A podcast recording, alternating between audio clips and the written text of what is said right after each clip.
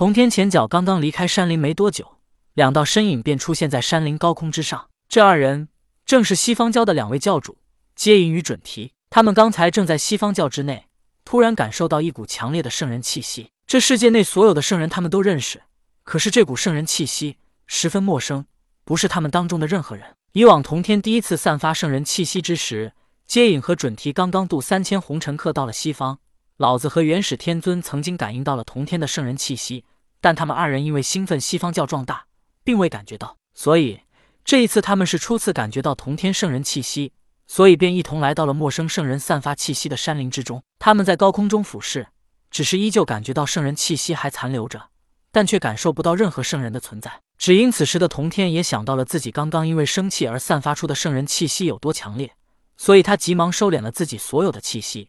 变得与普通修道者一般无二，所以注定接引与准提此次前来要做无用功了。准提的眉头紧紧的皱了起来，他疑惑的问道：“道兄，你怎么看？”接引若有所思、意有所指的说道：“我能怎么看？我当然是用双眼看。”准提思索了一下，道：“双眼看不到，那么就证明这圣人是不存在的。”准提与接引与红军老祖只有一面之缘，那还是通天教主万仙阵被破之后，红军老祖来到人间，他们才有机会见了一面。现在让他们直接去见红军老祖，他们压根就不敢。而且此时的红军老祖也已经带着通天教主离开了，只不过他们并不知道罢了。而红军老祖和通天教主散发出的圣人气息，准提和接引都知道，与这圣人气息是完全不同的。接引说道：“不错，这是一个不曾存在的圣人。”准提又问道：“可是，如果一个人想要成圣，绝不是那么容易。再者，他成圣之时一定是惊天动地，绝不可能默默无闻。”接引道。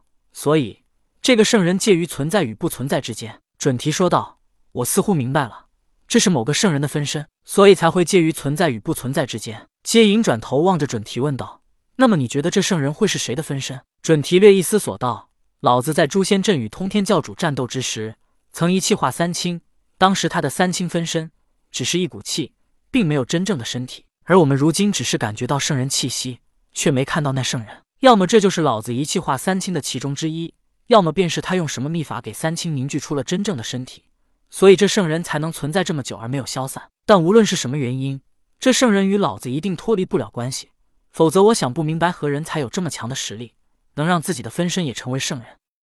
接引说道：“无论这圣人是谁的分身，他来到我西方教，而且还散发出如此强烈的威势，便是在挑衅我西方。”准提问道：“道兄。”我们接下来该如何做？接引道：“静观其变吧。圣人想要隐藏，我们也找不到他。”准提听后也不再说什么，反而指着下方山林中的魁牛一家说道：“道兄，你看，那是通天教主曾经的坐骑魁牛，他逃到我西方，还娶妻生子。那三只小犀牛就是他的孩子。不如我们把他们一家都抓进我西方之内。如今趁着四下无人，逼迫魁牛答应自愿入我西方，然后带回去给其他截教弟子看。”让他们看看与通天教主有着如此亲密关系的魁牛都自愿入我西方，他们也一定会心动的，甚至可以让魁牛来游说他们，心甘情愿的为我西方效力。接引微笑点头道：“道友此计甚好，但现在不行。”准提疑惑问道：“为何不行？”接引道：“如果魁牛表面答应自愿入我西方，但去了之后却在暗中策反结交弟子呢？以魁牛与通天教主那么亲密的关系，他会背叛通天教主吗？”顿了顿，接引接着说道。如今我西方还未完全稳定，不宜再加入更不安定的因素。等将来能掌控大局之时，此计倒是可行。准提道人听后说道：“道兄言之有理，而且我观那三只小犀牛，一个辟寒，一个辟暑，一个辟尘，他们拥有上古异兽魁牛的血脉。那六只犀牛角都是不可多得的宝物，如果取下来炼成法宝，合二为一，也足以帮人成道了。”接引道人笑道：“不错。”只是此时他们的犀牛角还未真正成长到极致，而魁牛入西方极有可能令西方不稳，而且他入了西方，成为我们西方交易员，我们也无法再取下犀牛角。但如今我们留下他来照看三只小犀牛，而犀牛角在犀牛身上才能更好、更完美的成长。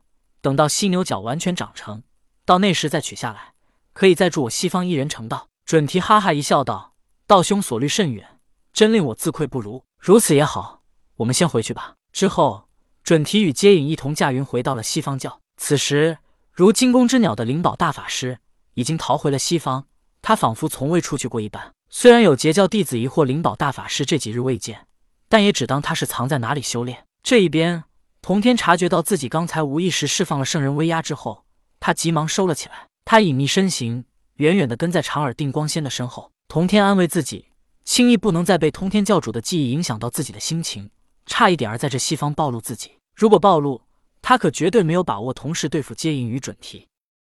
他通天是通天，我同天是同天，我与他没有任何关系。我只要完成他的执念便行了。他的事本质上与我是没有任何关系的。